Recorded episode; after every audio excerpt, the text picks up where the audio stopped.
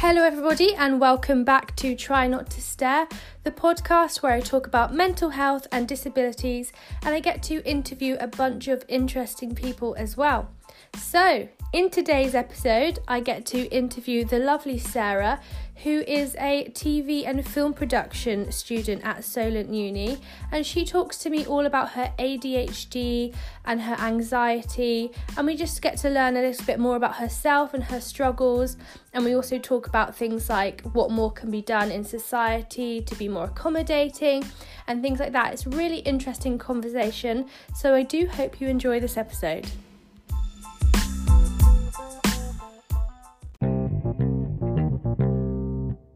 So, thank you, Sarah, for joining me on the podcast today. Um, we're going to be talking about your ADHD and anxiety and things like that.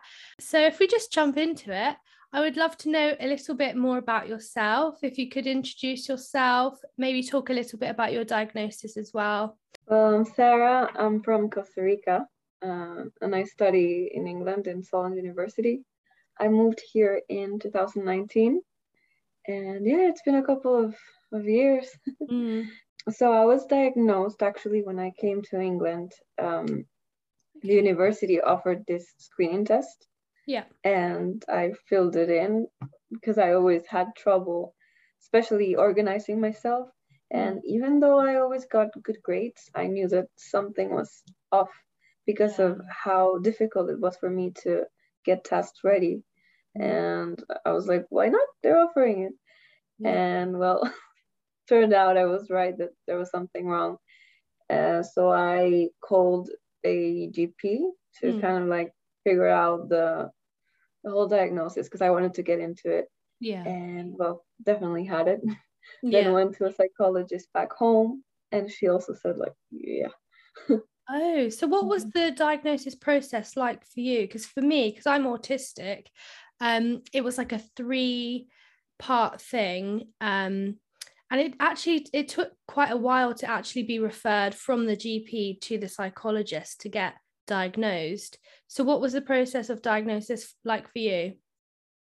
Uh, first they send me some like those tests that ask you uh, do you relate to this all mm. of that like a test kind of thing yeah then it's more uh, personal they go through it with you the questionnaire. Uh, for me, because of COVID and all of that, it was on the phone. And okay. then with the doctor at home, it was online video call. Yeah. So it was more safe to talk, I would say. Hmm. Uh, because they ask you how you manage and why do you feel that, that way, basically. Hmm. So, like you said, it was like an online thing do you think um, you would have preferred to maybe see someone in person and talk more in depth or did you quite like that kind of online version of the diagnosis i liked it online because yeah. oh yeah i'm very anxious um, mm. with new people especially opening up with stuff like that so mm. i would say that going in person and having to travel to a place i, I would like, not sleep at all mm. because of the anxiety so it was more comfort- comforting because i was at home or like here yeah. in my room in Southampton and I could be like in my pajamas and yeah I love that so I'd love to know more about um, how your ADHD affects you personally. You mentioned how you kind of struggled to get your assignments in order and kind of organize your things. Um, how else does it affect you? With my sleep schedule, actually, it's a big thing. It's always been since I was, I think, seven. Mm. I could never sleep on time. I could never follow schedules. Mm. So like I struggled waking up and sleeping. Mm. Kind of just like it depends on how my what I had on my brain. So if I was like I need to do this or I'm really focused on something, I couldn't just cut it off and be like I'll continue tomorrow. That's like the the part that I would say I struggle the most. Not only with like uni and school, yeah. but in normal things like organizing a normal person that doesn't have ADHD would be like, I'll do that tomorrow. Mm. I can't. Yeah. I either do it today or I won't ever. And it would take weeks again for me to be like, maybe I should take them back. yeah, that's kind of similar to me actually. Um, do you feel like since being diagnosed it's kind of like a little bit of a relief like you you know that you have ADHD now and you can maybe learn a bit more about it and like maybe different things that affect you differently. So i know for me with my when i was diagnosed with autism it was it was such a relief because now i knew that's what i have and i can learn more about it and now i understand why i do certain things. Do you feel the same way? Yeah 100% it feels like that explains why you don't fun- function as well as other people because mm. we like p- people normally compare themselves to others yeah so i was like am i not like, capable enough am i lazy mm. is it mm-hmm. like i thought it was because i wasn't into stuff so like uh oh no i find i don't know science boring i love science but for for some reason i couldn't connect at a certain point mm. and i mm. saw all these people doing schedules and like uh, very organized friends who did all the notes with colors and i was like i can't, I can't do that Me neither. uh, but yeah when i got the answer why I couldn't be like them. I was like, mm. okay, that that makes sense, and it also makes it more normal in a way. It's yeah. not like a you fault. It's like it's how things are, and you have to learn to how to manage. But it's not your fault, so it's mm. kind of better. Yeah, and in a sense, like uh, actually, when I found out that I was diagnosed, I started looking at memes online and all of that. There's a bunch of like meme pages mm. on Facebook and Instagram. It's like ADHD, whatever memes. Mm. And I related so much to it. And I'm like, people, that thing that I had, I didn't know it had anything to do with uh, with yeah. ADHD. Had no idea. And then I started sharing it because I'm quite, I share a lot of memes on my Instagram and Facebook. and a friend of mine saw all those memes and it's like, hey, that sounds a lot like me. And he's getting screened right now oh, by the uh, GP yeah. because yeah he was like all the things you post i relate so much to it. And, yeah. and he feels better because of that. It's like it's not a me problem. So mm. memes help.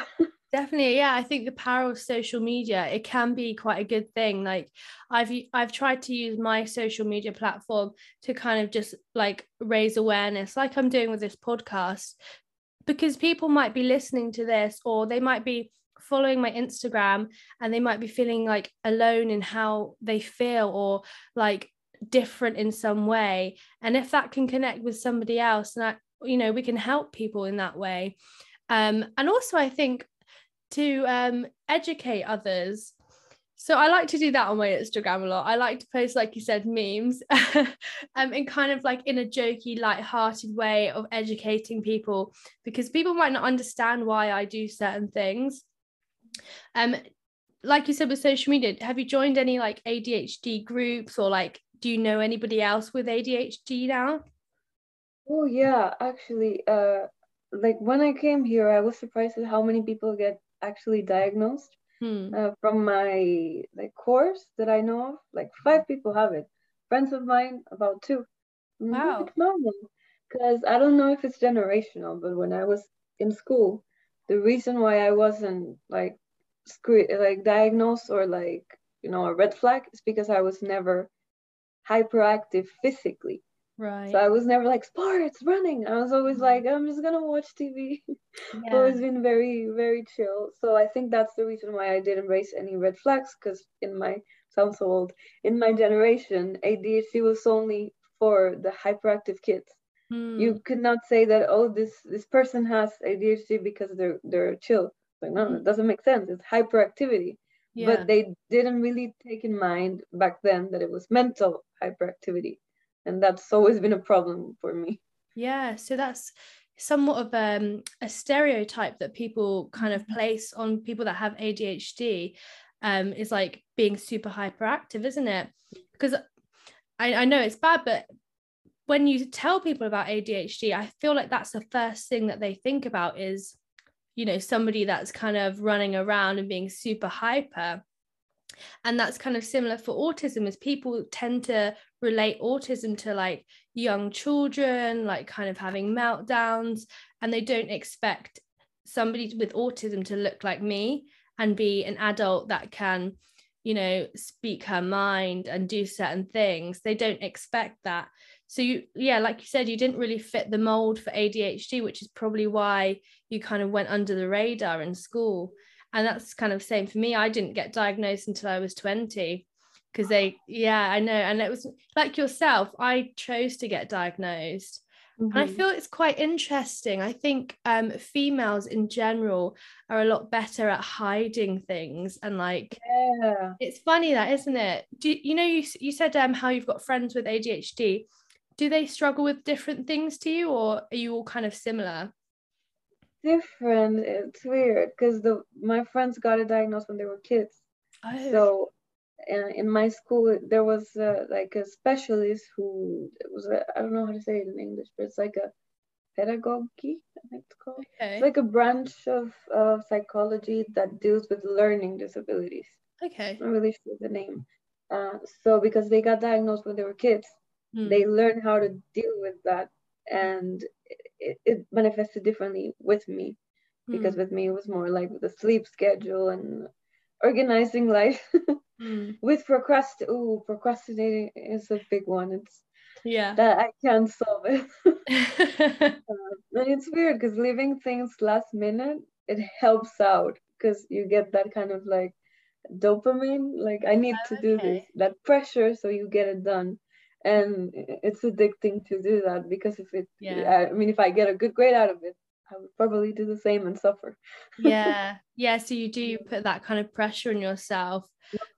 I find that really interesting because it's kind of like a coping mechanism that you've learned to deal with. I wonder what kind of other coping mechanisms you have. I would say I kind of learned how to work with it, as in I don't see it really as a disadvantage. Mm. The ADHD, I see superpower. Mm. I I trust in myself, but I do know that I cannot mirror what others are doing. So mm. kind of like not asking people if they've done an essay. Mm. just not ask them because then I get anxious about it and just like learn to to to work around it. So let's say something that I struggled with in school is that usually we would have like blocks. So we had like one hour of science, one hour of math, then literature. I mm. struggle a lot with that because I prefer to just do one single thing all day. Yeah. So because I get into it and I'm like, oh, I'm doing this essay, so I cannot switch to another thing. Yeah. Oh God, I, I wish that they would take that into consideration for like, because you know, education systems are are changing. Mm. So like maybe doing like a two block thing instead of six classes one day because it's really difficult to disconnect, connect, disconnect, and then go back home and connect to it again mm. that that i think that was the biggest struggle for me in school yeah definitely i really relate to what you're saying actually because when i'm at home doing my uni work I will assign one day to do one assignment, and then the next day I'll work on the next assignment. And that's how I just work things out. Because, like you said, chopping and changing and going back and forth, it just completely throws you out of like your schedule. And if anything, it makes me feel more anxious, which is really weird. Because I think other people can just deal with that. They can just do an hour of this and an hour of that, and it's completely fine. But like you said, you just get absorbed into one thing for that one day. Yeah. You mentioned how you had anxiety as well. Do you feel like um, your anxiety um, can kind of worsen your ADHD? It depends, I would say. Hmm. Um, it helps sometimes like i said with the last minute things right uh, it makes me have to concentrate or concentrate mm. there's no other options that or i fail yeah. so in that sense it's like it motivates it but in social scenarios it does make it make it worse right. like i do struggle when when i'm like uh, talking to people mm. i never know how to stand stand up Mm. it's weird. I don't know if I should put my hands like on my pockets or like this or yeah. I never know. So I overthink those little things and I'm like, am I making enough eye contact? Am I not? And the fact that I think COVID made it even worse. Uh, before that, I, I, used to think about those things, but like yeah. because I didn't see like, groups of people, so like you know mm. things got better. I'm like, okay, where am I supposed to look? Like, am I supposed to interrupt? And it, worsens the mm. whole anxiety part, like social anxiety part. But yeah. How do you kind of overcome that? Do you find that sometimes you kind of in social situations you put on a mask and it's kind of like a bit of an act? yeah it's funny because like when i was a child i was really i was categorized as shy mm. yeah everyone would say like oh you're so shy and like i i wasn't really i was always very social but i was like introverted but mm. for some reason i think it's also a cultural thing because like because i'm latino yeah. you, like they're more social they're more loud so i was like not not traditionally like that it's like what a weirdo mm. so it's like you're pushed out of that mm. naturally i like uh, nine year old me wouldn't do a presentation i would freak out like the week before It's like oh no i have to speak in public i can't yeah I, I freaked out um, but it's like because you have to do that or you fail kind of pushes you out of that shell even though if you're naturally shy you kind of have to you know. Mm. but i i kind of like now uh, talking to people and stuff um, and doing presentations. I don't mind uh, presenting in class or like because i do film and tv mm. pitching. Basically like a presentation where you sell an idea. Yeah. Back then i would be terrified now i actually like doing those things because yeah. yeah. Do you think maybe like practice makes perfect? So now you're just used to doing it. I think it does uh, and and having confidence in yourself as well. Mm. you know like okay what i'm doing is good then yeah okay. definitely. And you said how you are um, studying tv and film production um, do you feel like that there are um, certain misconceptions from people in the TV industry and film industry regarding like ADHD and other disabilities. What's your kind of view on on that? Mm, I think lately, like this past years, they've been more open about it. Hmm. Uh, like how different people work, and the good thing about the industry, like I'm saying, I'm talking like backstage, but hmm. uh, there's so many different roles. So like depending on on what you you know your limitations or something you could move around so let's say if you're very organized like this i'm not doing this producing yeah. you have to be so organized and like schedule yeah. can't do that and if you're more social you could be like a researcher or something because you have to uh, go and talk to people um so that's kind of like what you're good at mm. actors really um if I've done some research and a lot of actors have ADHD, kind of helps them because they're on the spot. Okay. So they have to do that like yeah. at that moment and they really they're really good at that. Mm. So I think there's opportunities for people to kind of like find their role in mm. the industry. But I think it's kind of a recent thing that they're more open about. Okay, this person is like, you know, mm. struggles a bit. Yeah yeah. what kind of accommodations do you think can be made for people working in the industry with ADHD or a different like disability what do you think would help people for me I feel like just giving people more time to do certain tasks um and like kind of I prefer to do I prefer to get given a task and then I'll finish that task and then I'll go back and get another task from the manager instead of people saying right do this this and this. And then I'll remember the first one but then I'll be like wait what what else did you ask me to do? And I'll get super confused. So like when at work I'll have to ask them to like not overload me with information and I feel like sometimes in the industry it's such a competitive industry oh, in yeah. itself. Like you need to be on it. And i don't feel like it's often a very um, diverse or inclusive workplace. And there, there aren't really very many accommodations that are made for people with disabilities in my opinion anyway. Yeah now that you mentioning that's very true like in general. Mm. uh, this culture around like being a workaholic romanticized kind of like yeah. glorified like oh i work uh, uh, 34 hours uh, a day. Like there's not even 34 hours, but they're like, yeah. I don't sleep, I don't eat. Yeah. I don't need that. I just I don't have lunch breaks. like so glorified mm. that uh, it tells you something. So like you feel bad because you struggle a bit. Like mm. um I need sometimes breaks because my brain just dies. Yeah. Like, okay, I'll have to take a break. Or like sometimes I can't take a break because I'm so like today. Uh, mm. I was so focused that I'm like, oh, I don't need a break but I think it does have a lot to do with that kind of culture. The, like yeah. I, I work three jobs. Oh my gosh, yeah, definitely. Sacrificing yourself for for work, that kind of thing. If it's so glorified, then people who struggle to even do one job are gonna feel awful. Mm, yeah, definitely. I'd love to know also what um what you think more could be done to represent people with ADHD in the media and in film as well. Because I know I think there's been a few films where there have where the actor has tried to portray somebody with ADHD and it's been very much stereotypical ADHD like really like overly hyperactive and like really kind of um making it so obvious. I feel like I feel like there needs to be more accurate representation what do you think? I think that that's true, and it's also difficult. We see it with other things, like with uh, di- um, gender diversity and uh, yeah, thing like with um, ethnicity and all of that. You see it because it's it's difficult for the writers to make a character a character, not just what they represent.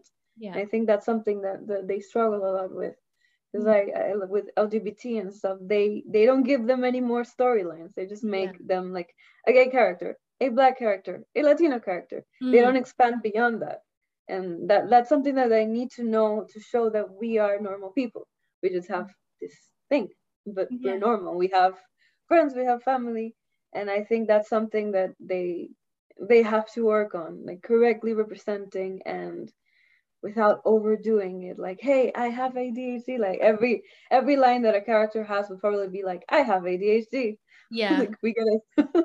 Absolutely.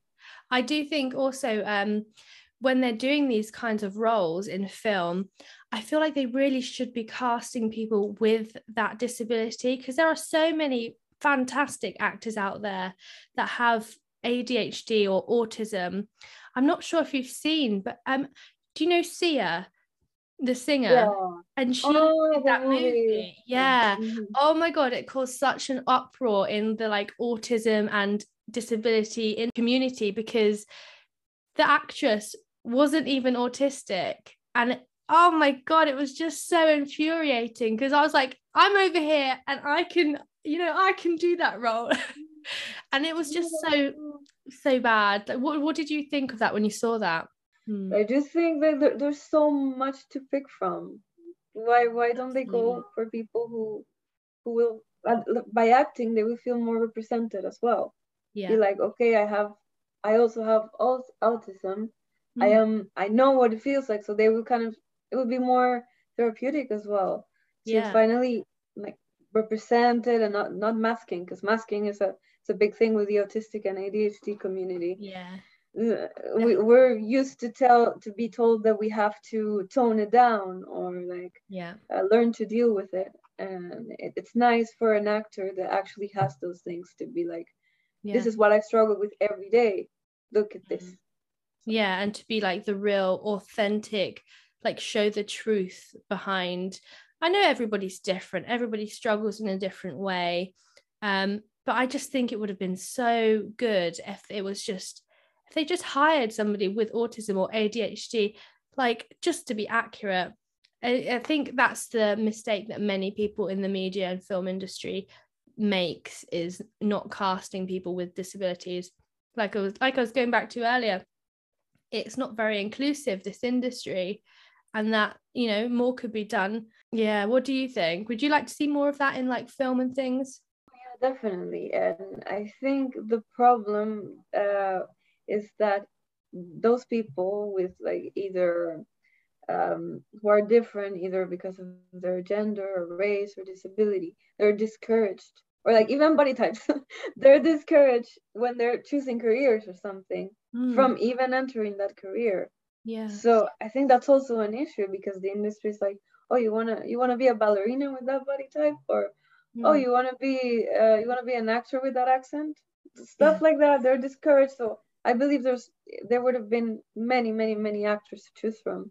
Yeah. If those comments weren't made, and maybe those people were like, okay, I'm gonna do something else because I see no future in this industry. So yeah. opening up those casting roles, like we're casting people with this disability or casting people with this ethnicity, uh, if they do that, more people that are kind of like choosing careers and things, they will be like, okay, there, there's a way for me to to to make profit because at the end of the day, you do have to eat. Yeah. Um, to to make a, a, name, to to get jobs. Now there's opportunity for me to do it. Yeah, so, definitely. Yeah. So um, we spoke earlier about your the things that you kind of struggle with. I'd love to know: Are there any positives to having ADHD? Yeah, I think they they are. especially with the being able to work on the pressure. Because uh, I could go on without, again, if I have to put an all nighter, I won't die from it. I'm used to that. I could spend hours and hours. Sometimes I don't even take bathroom breaks. I'm like, and in my mind, I'm like, I need, I need to go to the bathroom. I need to do this. I need to, mm. I, I have to turn on the light. I have to turn on the light. But I'm so focused that I, I forget and eventually I have to like stand up.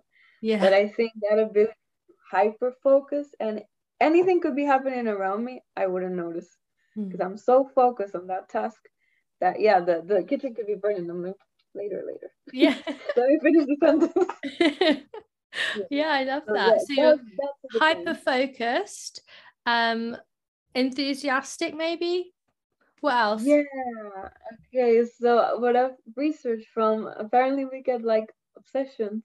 Mm. So like we may get may get obsessed with I don't know a show and mm. we won't shut up about it. Uh, I did that as a child, and actually, my mom was the one to, to point it out to me mm. when I was a kid. Like, why are you watching that again? I used to watch like Lion King was my favorite movie. Yeah, like three times a day with a VHS. Those were the mm. days. Oh my gosh! Remember, you had to um, you had to like go back to rewind movie? it. Yeah. yeah, and I didn't care. I was like, I'm watching it again. Yeah. So That's yeah, you could see that there was something there with with the obsessions Hmm. But it's also good, um, I say with research, when I have to do a research paper, research some subject, I will go into it. yeah. I will research every single detail and I love doing that because I get into it. Yeah. And when you see I have a 20 page document with all the notes. So it's kind of like a, a good thing on that on that sense. Yeah. That's so funny that you say that because I'm just realizing how like similar that autism and ADHD can be because um, like with you with Lion King, my mum told me the other day how um, when I was younger, I had an obsession with Peter Pan. and I would play it on the VHS and the videotape, and I would just watch it all day, every day. And that's oh. something that has like stuck with me. Whilst I don't watch Peter Pan anymore, the obsession has changed, and I just get different obsessions with things. Um, a lot of TV shows like Harry Potter, Charmed, like I could just watch them over and over and never get bored. It's so funny that you you also do the same thing. Yeah, I, I still do it. Not not as intense because you know uni and, and other stuff. Mm. But I I yeah when I was like 11 I, I got really obsessed with Glee and Twilight. Oh cool. God, I watched those films. I watched the Twilight films like 20 times. I had them downloaded on my computer. You remember LimeWire? Yes. Uh, oh my gosh. Well, I think there was one similar. I think Ares. It was a weird name that you mm. could download films like an M- MP4. Oh, wow. I downloaded all of the Twilight films, all of the Glee episodes, and I had them mm. on my 2010 computer. Mm. Watched them over and over. I even remember the dialogue because I rewatched Glee recently, like the whole show, mm. and I could remember all of the dialogue. Oh my gosh, I love that. Yeah, yeah. so cute. Yeah, I know Harry Potter word for word, and I, I'm pretty sure my husband gets so annoyed with me by now, but what can you do? oh dear. You mentioned in um, the message to me that you have dogs and you have like a special connection with dogs. Tell me a little bit more about that. Oh man, I love them. Uh, even um, okay, when I was three, uh, my parents got a another golden retriever, Mm. Uh, his name was Tito. So I bonded with him immediately. Mm. Uh, I even have pictures and everything. Mm. Like in the you know old cameras. Yeah. Uh, we bonded immediately. It's so weird. I think because I'm also an only child, mm. and my parents are immigrant in Costa Rica. They're Colombians, so I hmm. didn't have family either. So I think that lack of family made me bond with the with a dog. Mm. And because that love for animals was like engraved since I was three, mm. now it's like I think it's a connection you cannot replicate. yeah. again when you love a dog when you learn to or a cat mm. with an animal it's something that you cannot find in other people yeah there's no way it's so it's such a pure connection and right now because i don't have any dogs or or mm. anything i just struggle to fill that void even oh. with like i could have thousands of friends but i still feel like okay i don't have my dogs. They do help me a lot with anxiety and i think with like strong emotions in general. Like mm. having them around hugging them even the physical contact is so different because it's just like you hug them yeah. and, and it feels better and they read you. It's it's incredible how they know when you're stressed yeah. They they especially mini my, my the smaller dog hmm. uh, she knows when i'm stressed. She immediately like just goes to my side and yeah. Yeah it's it's so special. It's like mutual. It's not only one-sided. Like yeah. the dog loves you you love them and if mm. you're lucky enough you learn how to read them.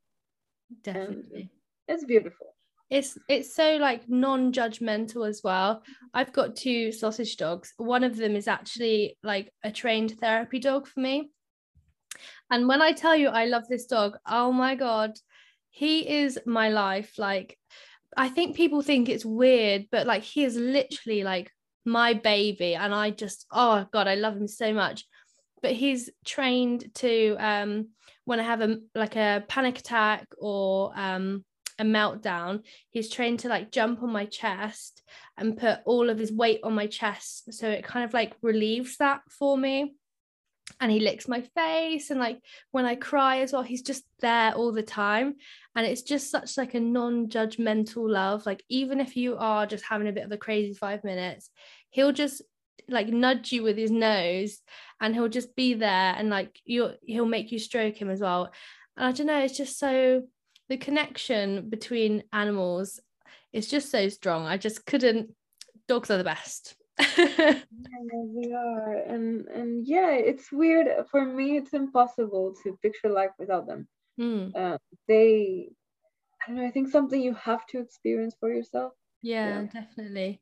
I feel like I feel a bit of a stronger connection to animals and dogs in particular than I do with humans.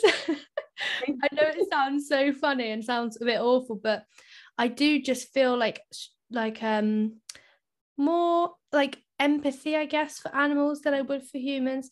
Like if if somebody was to fall down the stairs, I'd be like, "Oh, are you okay?" But I wouldn't feel like you know, it, but if a, like a dog had fell down the stairs or something happened, I'd be like, oh my god, like, yeah, like it's, it's like with, with the movies.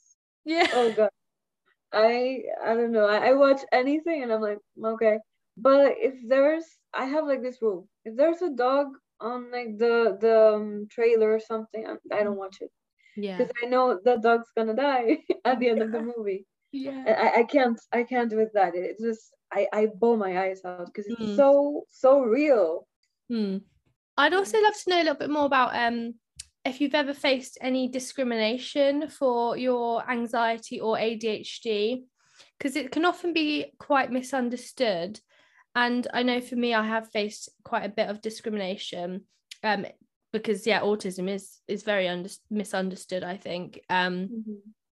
but I wonder for you have you ever faced anything like that yeah the anxiety I, when i was a child i didn't really fit in i don't say mm. child but like preteen you know yeah. that awful awful stage when like cliques are being formed oh, and yeah. people judge you for existing hmm. that kind of stuff uh, i think that was like an awful time for me because again i was always like weird mm-hmm. that uh, and and yeah because i was shy and that's not you know popular being shy yeah now we get a lot of like, oh, why are you so weird? And kind mm. of left out. It was just like one year that I like everyone was being so mean and stuff. But I used to laugh a lot, and I laugh at very awkward moments. Oh, same.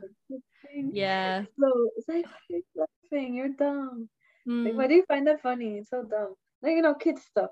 But I did feel left out because I I didn't fit in into what was expected and even with teachers sadly just a few were comprehensive we're like yeah i get it you don't want to do this because you're shy no they will they will shame you like you have to do this real life like you like to 11 year old child it's like they're they're telling you to mask mm. things like that that kind of make you feel like there's something wrong with you Oh, so so nothing like that has ever happened to you as an adult, has it? Not really, because I, I kind of learned how to like ease into stuff.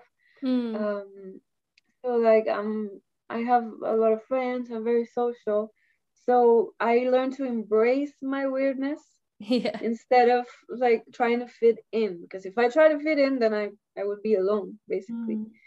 It's like finding that uniqueness and just making a joke out of it. That's something that I learned how to do, just joking, taking the importance out of things that don't really matter at the end of the day. That's mm. what helped definitely. Do you have any like advice for people that maybe they're listening to this and they're thinking yeah that sounds like me.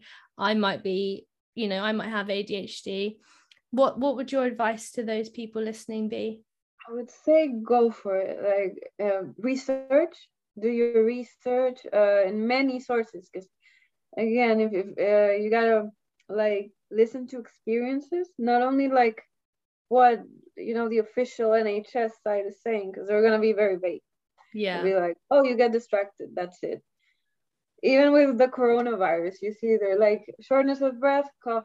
That's it. Oh yeah. Are you sure that's the only symptom? You know. Yeah. So it's like investigate reliable sources. Yeah. Mm-hmm. But also listen to other people, like you know, experiences people close to you. Maybe you could ask like your uni or like school, mm-hmm. depending on where you are to to talk to maybe a teacher who knows. And well the the best remedy is always comedy so i would say yeah. look at memes and if you relate to them yeah. a little much then go ahead and, and get a screening. If you don't have it you don't have it. If you do you do. It's not it's not mm-hmm. the end of the world and it might help you understand why you're struggling so much definitely. And i do hope things like this podcast will help people because if they're listening and they're like well yeah that sounds like like me but like you said on the NHS website it says you have ADHD if you're hyperactive you know mm. it's very stereotypical um and often I feel like it's more so aimed to like children. Yeah I do hope things like like we're doing now just talking about our experience and i'm just hoping that it can help some people out there too in the yeah, experiences and, and and just branching out is very important and lastly i do want to ask you one last question is after your diagnosis what help was offered to you um for your ADHD? Uh, okay, in England, they didn't really offer me any treatment. They put me on a list because I learned how to manage. Mm, how long was that mm. waiting list? I'm still. I'm still oh my god! Uh, yeah, that was like in I think early October. Wow. When I got like back here and, and I was like, okay, I'm struggling a bit too much. Yeah. And they, I'm still on the list. It's probably oh. gonna be there till I graduate. Yeah. So, because they don't see the urgency, they're like, oh, this is an adult. She's in uni. She she's there for a reason, you know. Mm. I think hmm. that's that's the whole the whole thing of why they're delaying it so much. Right. So treatment wise, I didn't get anything. Oh um, my gosh. There's so such long waiting lists. And I mean, often it can be like two years long just to get like on a waiting list for therapy, talking therapy. It's just ridiculous that people have to wait that long for some help. Yeah, and they they treat you. I think not even like the very serious cases, like people with depression or anything. Mm. I remember what they like the therapist at the phone told me it was like it's not that serious. It's not immediate. Oh I'm like so you're saying you're you're waiting for it to complicate to take it seriously? That's that's not things have to be preventive. You have to prevent people from getting there. It's yeah. like getting out of there is difficult. Mm. you have to same with chronic illness. That's another issue in the uk because mm. i have pcos they they basically told me eat well. I'm like okay. Oh my gosh yeah, even with like you know real real yeah they don't take it seriously there's no no such thing as preventive medicine here no. from what i've gathered they just they just care when you're the problem is beyond control and that shouldn't be the case because you want to prevent people from getting to that dark place where they they don't see the way out you mm. want to prevent that not mm. just like wait until it happens to take it seriously because it's going to be more difficult and that person might have might have felt better if you would have given them therapy and not gotten to that place. So definitely. Yeah, you've raised some really interesting points there. And I do really agree with you that there should be preventative care, there should be um, help offered immediately. Especially if you're a vulnerable person, you know, you can go into a downward spiral so, so easily. So um, I definitely do think that um, that more needs to be done. And hopefully, if we all raise our voices loud enough, one day the government will listen. Who knows? But thank you so much for joining me today on the podcast. I really enjoyed hearing your perspective and your experiences. Thank you.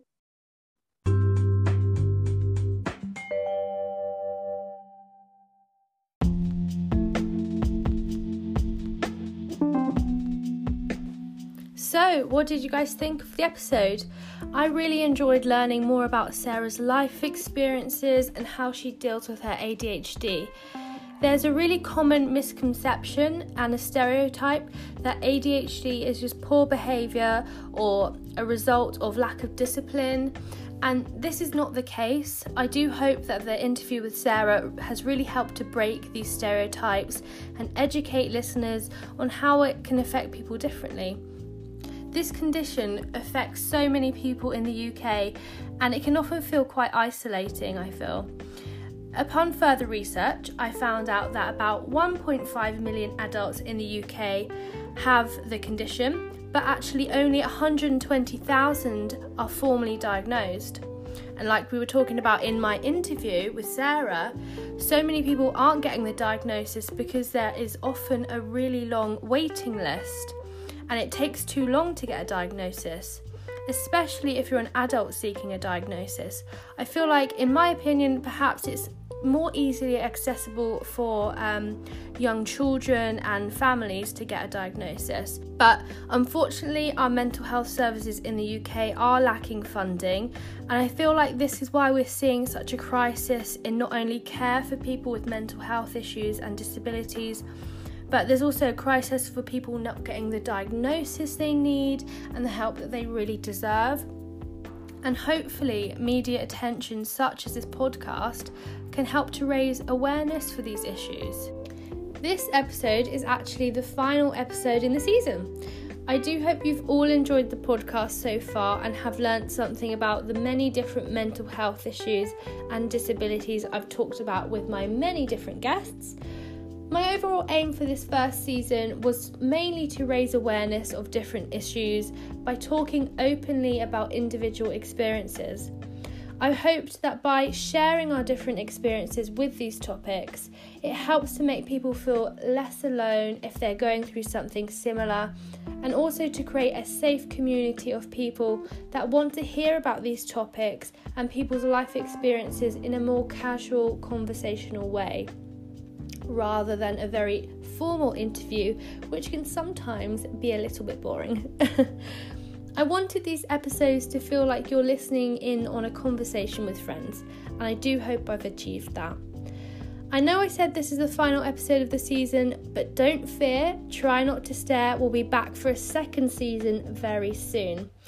In the meantime, please do follow our Instagram page and check out our website and merch store too. Thank you all so much for listening, and remember, try not to stare. Until next time, guys.